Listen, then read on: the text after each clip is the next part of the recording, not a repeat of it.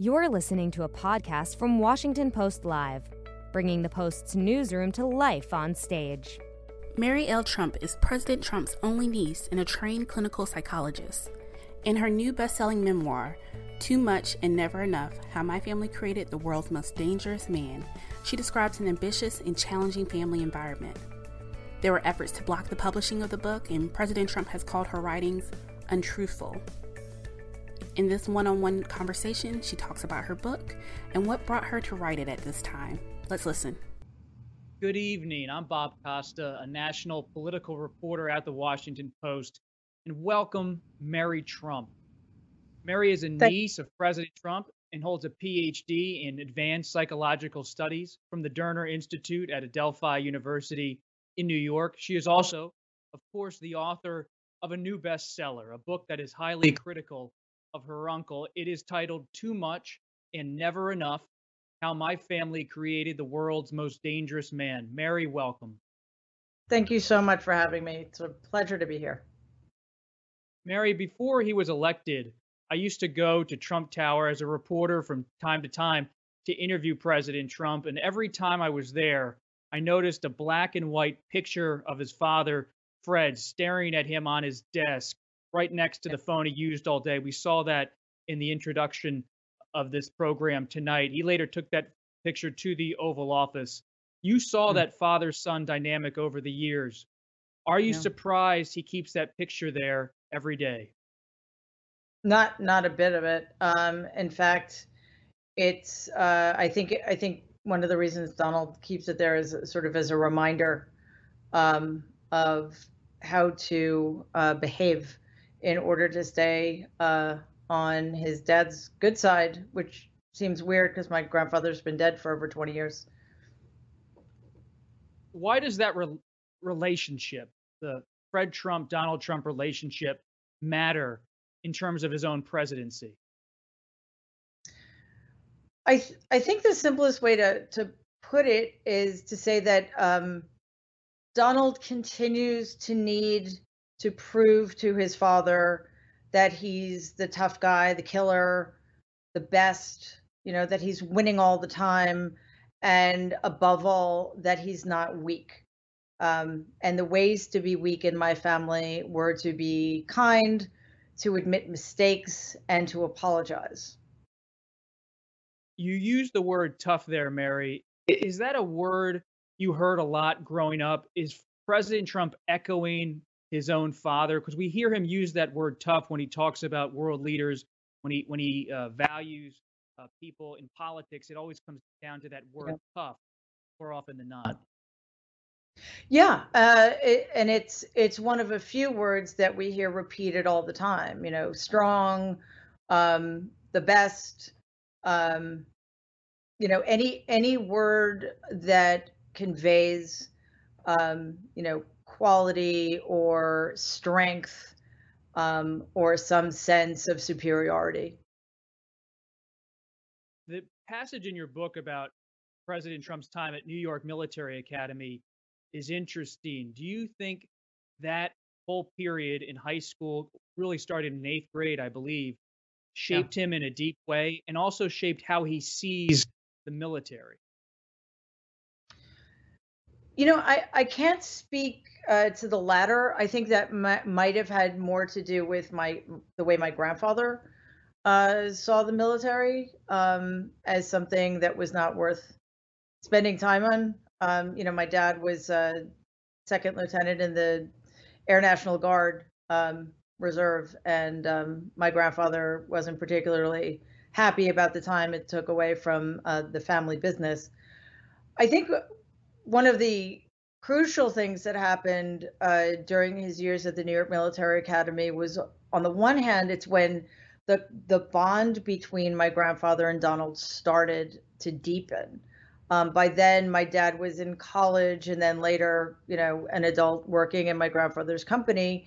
And I think my grandfather already had some some doubts about him. And over those that five-year period, he realized that Donald was a kindred spirit. Um, and it was also a place that he learned the very crucial lesson that um, it's the people with the power who uh, get to make the rules no matter how they may have gained that power. Mary, you write about the parents' decision to send him to New York Military Academy. You say uh, Missus Trump, the president's mother, was not able to control him. He was out of control. Was there a yeah. specific event, however, that led to that to that decision in the Trump family? I think it was a, a series of things. Um, so from a fairly young age, uh, Donald was had a really hard time reading social cues. Uh, you know, the rules in the house, my grandparents' house, were very different uh, from the rules uh, in school. So he had a difficult time adjusting to that. And as he grew older, he became more bullying and uh, started getting into more physical confrontations, which obviously his school had a, a big problem with.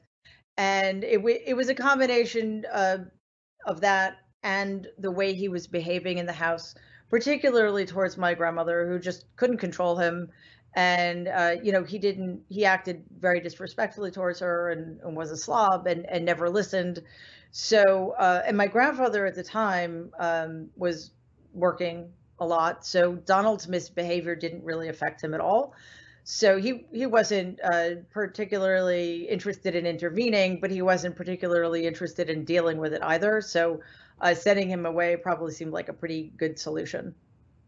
Yet on one level, he's portrayed throughout your book as this cold figure, though there is this one line I found intriguing where you said Fred Trump Senior went to visit Donald Trump almost every weekend, but yeah. Donald Trump's mother, Maryanne, did not. How, who told you that story? Uh, my grandmother. Um, and it was, I mean, you know, it was common knowledge in the family that my grandfather visited frequently. And you know, I, I can only speculate as to why, but I, I do believe that it probably had to do with the fact that, you know, my my dad just wasn't turning out to be the kind of person my grandfather believed he needed to be his heir apparent.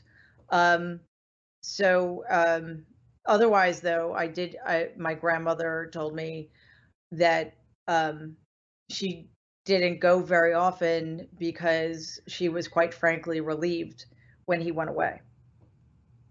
And in the beginning of your book, you talk about the president having to be told to put a picture of his mother up in the Oval Office. How would you yeah. describe the relationship between the president and his mother? It, it was very uh, complicated, but you know, it started off badly. When he was two and a half, she became very ill and was unavailable to him emotionally or physically for close to a year. And as a two and a half year old at a very crucial developmental period, he of course experienced that as abandonment, even though it was of course not intentional and not her fault. But when she did recover to the extent that she did, she never really did enough to heal the rift that had occurred by her absence. And I think when she didn't lift a finger to keep him home, Uh, instead of sending him away from school, he probably considered that the final betrayal. Um, and, you know, there was no um, real affection between them. Uh, and there was almost this sort of um, condescension. You know, I think part of it was just that was the time, you know, uh, it was sort of um, sexism. Uh, the way he and, and my uncle treated my grandmother is sort of a little bit of infantilizing, uh, like they, you know, she was this uh, fragile creature, uh, at least um, emotionally, that they had to protect. But it, it was, it didn't seem particularly um, deep or sincere, uh, unfortunately. We hear so much about the president and his father. If you had to pick one quality President Trump shares with his mother, what would you say? Um, the the sense of uh, the facade being important to keep up. What do you mean by that? Well, you know, my my grandmother was um, very interested in uh, the show, you know, um, and how she came across and how she presented herself. And Donald certainly got that from her. Um, you know, I think it was very important that my grandmother be perceived a very particular way. uh, in terms of being charitable or um, generous. Um, I don't I don't think Donald cares about those two things necessarily. He has his own version of what he wants the world uh, to see, but just in, in terms of um, you know, the idea of who they want to be seen as, as opposed to who they really are. I think he did get that from her. Mary, your book is not just a prism into this family, your family. It's a prism into a time, a city, New York, yeah. the nineteen fifties, the nineteen sixties. Take us inside a Trump family dinner table conversation, because as a reporter, I'm always trying to understand, did President yeah. Trump have his views on trade and immigration shaped by his father, or is this something he came to later? What do you remember about politics and what was discussed at that table? Uh, I'm afraid I'm going to disappoint you. Um, there was a sameness, and I think this is true in a lot of families. You know, there's just like a sameness to how people interact and uh, how holidays are celebrated, et cetera. But, you know, what I what I can say is that my grandfather had absolutely no interests outside of his business and the things that impacted his business. So generally speaking, all of the conversations were about New York politics, New York, the New York, the state of New York real estate, um, you know, connections, uh, things that needed to, deals that, that were in the works, or um, ways to uh, get tax rebates, uh, you know, by giving away something to a particular charity. Um, so it was, it was always that kind of thing. Politics in terms of, I'm sorry? What, what about race, though? I mean, this is the seventies, the early mm. eighties. How did they talk about race, specifically your grandfather mm. and your uncle, Donald Trump? Yeah, you know, it's it's a similar answer in the sense that it was, there was such a sameness to it that, um, you know, I can't really pick out any one thing, but, you know, certain racist language was used rather casually and frequently. You know, I, I can't pick out one instance because that would suggest that it was different. You know, it was just sort of commonplace. Um, and the same could be said of uh, anti-Semitic slurs, and certainly um, there was a lot of misogyny as well. Did anyone ever speak up and say, that's wrong, you shouldn't say that, that's offensive? Oh, no. Uh, I mean, because I'm not suggesting it was only Donald. Uh, you know, it, it was accepted, and anybody who disagreed or had a problem with it kept their mouth shut. Let's talk a little bit more about your book. We have a question from our audience. Mort Glassberg from Virginia, he wonders, quote, a lot of your book relates to events that took place before you were born. What are your sources for those anecdotes? Yeah, it's a great question. Um, I, a lot of it is sort of family lore, you know, things that I've known forever, um, like the mashed potato story, for example. Um, you know, that's been told so many times by so many people. And I, I know it's true also because of how Donald reacts to it. He hates, he hates that story. Um, but generally, uh, you know, outside of things I just heard from other family members, you know, I've spoken a lot with uh, my dad's friends from growing up and from college.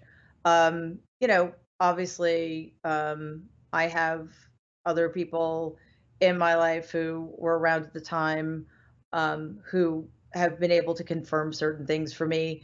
So I was very careful not to put anything in the book that I wasn't quite confident um, I could uh, that that was uh, actually had happened, even if, you know, I can't, I don't always have documentation, um, but for the most part, um, I don't think it's necessary. You know, when you're talking about a mashed potato story, I don't, I don't, I don't think we need a, a document uh, proving it th that it happened.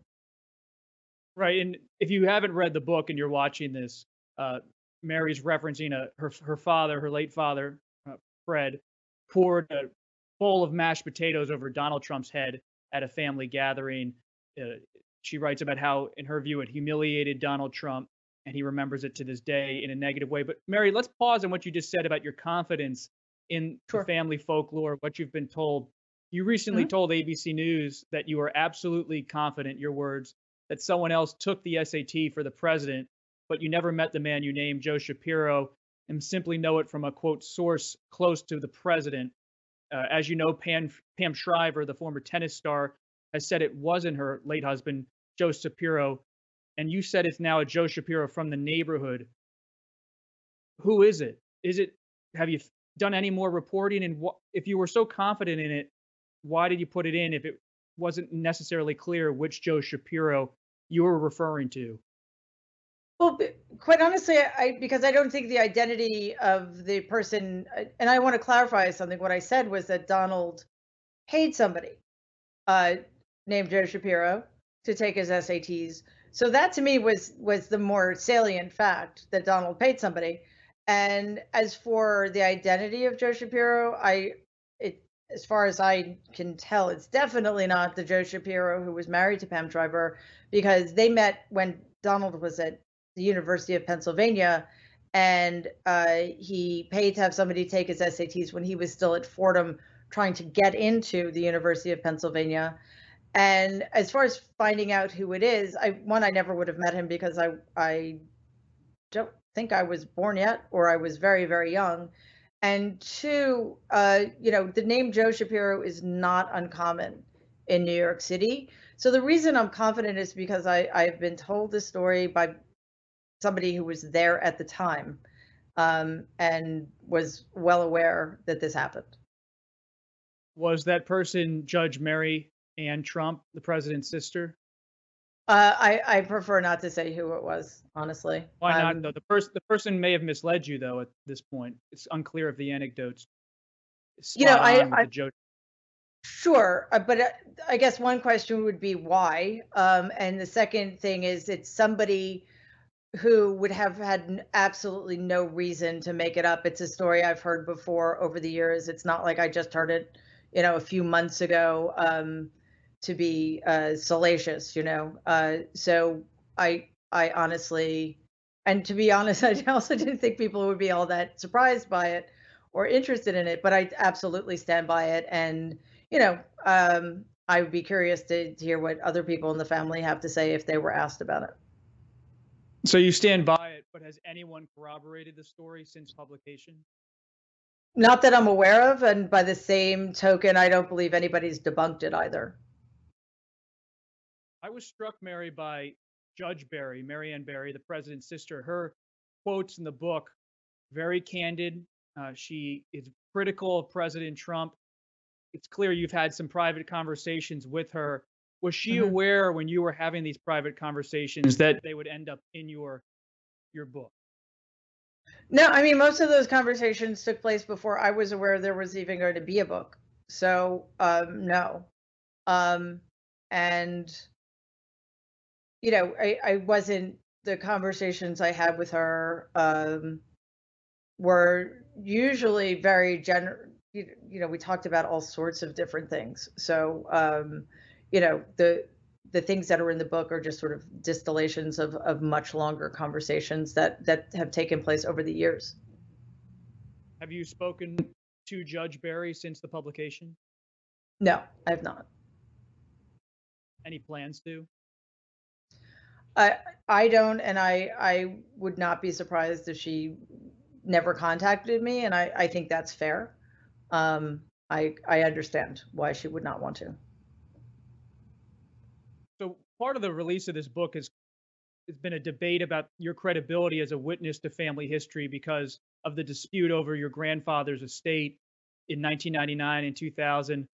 Uh, can you help us, us understand more of what happened at that time? Do you believe millions in the Trump estate right now are still rightfully your own?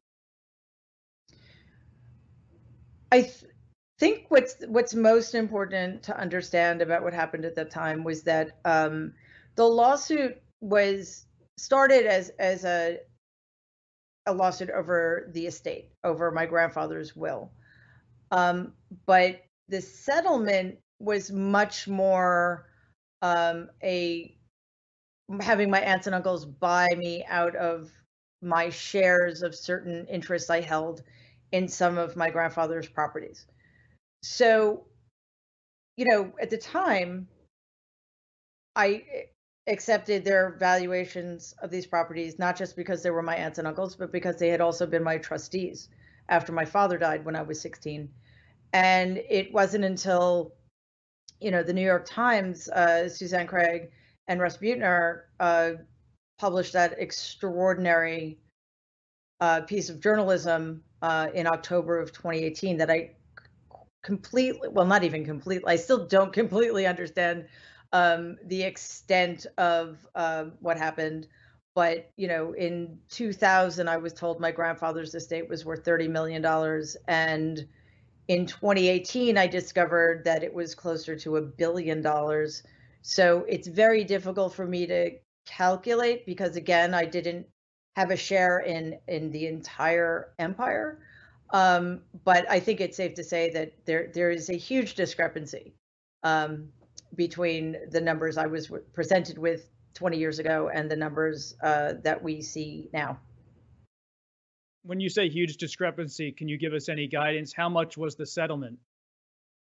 I can't discuss that. Sorry. It would just help give context, because if you say the Fred Trump Senior's was worth a billion dollars and you had X amount as a settlement, it would be mm-hmm. helpful to understand the gap. Uh, yeah. we, we've never well, heard of this. I'm sorry. I just I, I think the simplest way to do it is, you know, the difference be if we're talking about a percentage of something worth thirty million dollars or a percentage of something worth nine hundred seventy million dollars, we may not know the exact figures, but I think we can we can intuit that it's a pretty big difference. Do you have any update on where this non-disclosure agreement uh, legal fight stands between you and Robert Trump and others, your uncle Robert Trump, the president's brother? I don't. I haven't heard anything uh, since the last ruling, which I hopefully is good news. So you you you are a medical, a psychological professional. You you describe your credentials throughout the book in making these assessments of President Trump. Uh, mm-hmm. Do you know, however, if he has ever sought advice in terms of his own health or psychological well-being? I don't. Um, it would surprise me, but I, I don't have any inside knowledge about that at all. You also just accuse him of, describe him more likely, of drinking too many Diet Cokes and he, he can't sleep. You also note that his own mother had trouble sleeping. Do you have any details about what was going on with with uh, President Trump's health as a younger man in any definitive way based on evidence? His physical health? Physical health or mental health? Um, you know, beyond, as, beyond observation.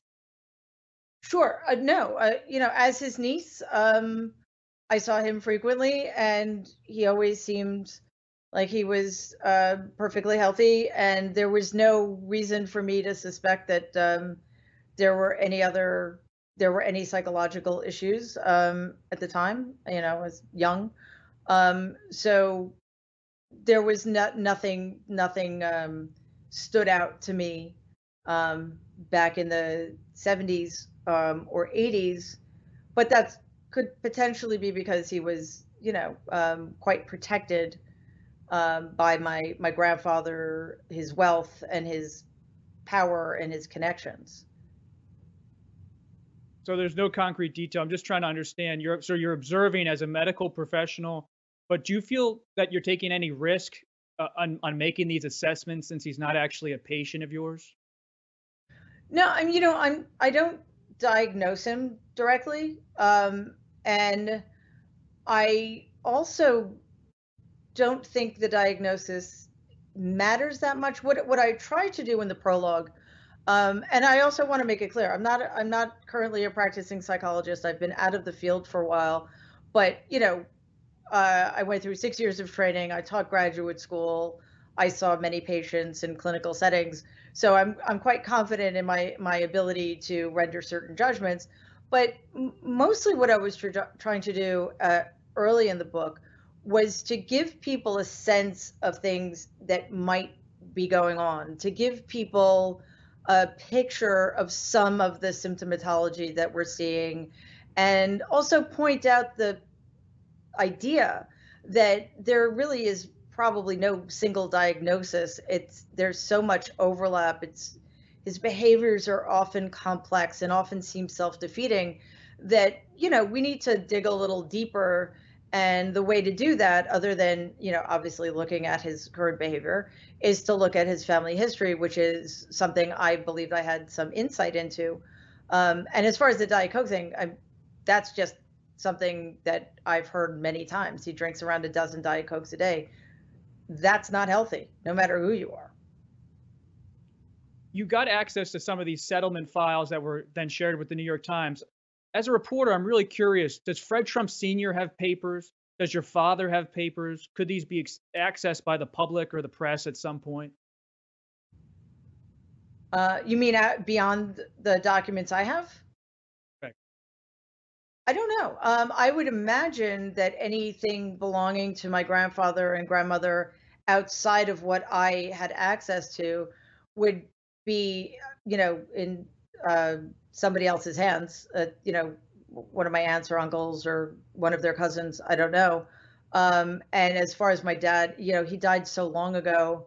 Um, and when he did die, he, he really wasn't uh, part of any of the business dealings anyway. So um, like I, I certainly never saw any documents that belonged to my dad. He didn't even have a will. Did you keep a, a journal or diary? Some of these conversations are so verbatim in the book about early experiences. Um, I have a really good memory, uh, first of all. And secondly, I've had many conversations that confirm a lot of the information. So, you know, it's easy to hang on to uh, that stuff when it's important and relevant. And one of the things that for anyone who reads the book is it, it's not really about President Trump. Course it's about him, but it's really mm-hmm. about your father. And yeah. It's a sad book in many ways. Your father had a short life. And what was that experience like for you to to to dig into those memories and to tell his story really for the first time in this way? It was awful, I have to say, um, partially because the man who was the um the professional pilot for T W A at the dawn of the jet age, the man who was so beloved by his friends and who, you know, would fly them out to Bimini for the weekend to, to take them fishing um, or out to Montauk uh, to take them out on his boat, uh, didn't exist by the time I was born. So I never met that man. And, um, you know, I had a very similar view of my dad um, as the one that was perpetuated by my grandfather, which was that he wasn't accomplished. And, um, you know, quite honestly, and I say this to my shame, uh, that he wasn't worthy of respect. And he was basically the sum total of his disease of alcoholism. And there was that scene with your father pointing a gun at your mother, horsing around, I guess, I don't know what else, other phrase to use. And you've recalled that was your first memory. Is that correct? Yeah. Yeah. Um, and the reason I, I know it's my first memory because it's the first thing I remember, but I know it happened because many, many years later, I mentioned it to my mother and she said, I can't believe you remember that. You were only two and a half. Um, so she obviously remembered it, and it wasn't, you know, he wasn't horsing around. He was um, he was quite drunk, and um, he was. Uh, it was a very bad time in his life. He was under a lot of uh, stress, and he was lashing out in a way that was uh, terrifying, and you know, unforgivable. Honestly. Final question, Mary: will you campaign for Joe Biden? I. Don't know, uh, you know, I not officially, you know, haven't spoken to anybody on the campaign, but um, I'll do everything in my power to uh, make sure that Joe Biden gets elected. That that I will do. Mary Trump, thank you very much. Thank you. Thanks for listening. To hear more interviews from this series and other Washington Post Live programs, visit us at washington post live dot com.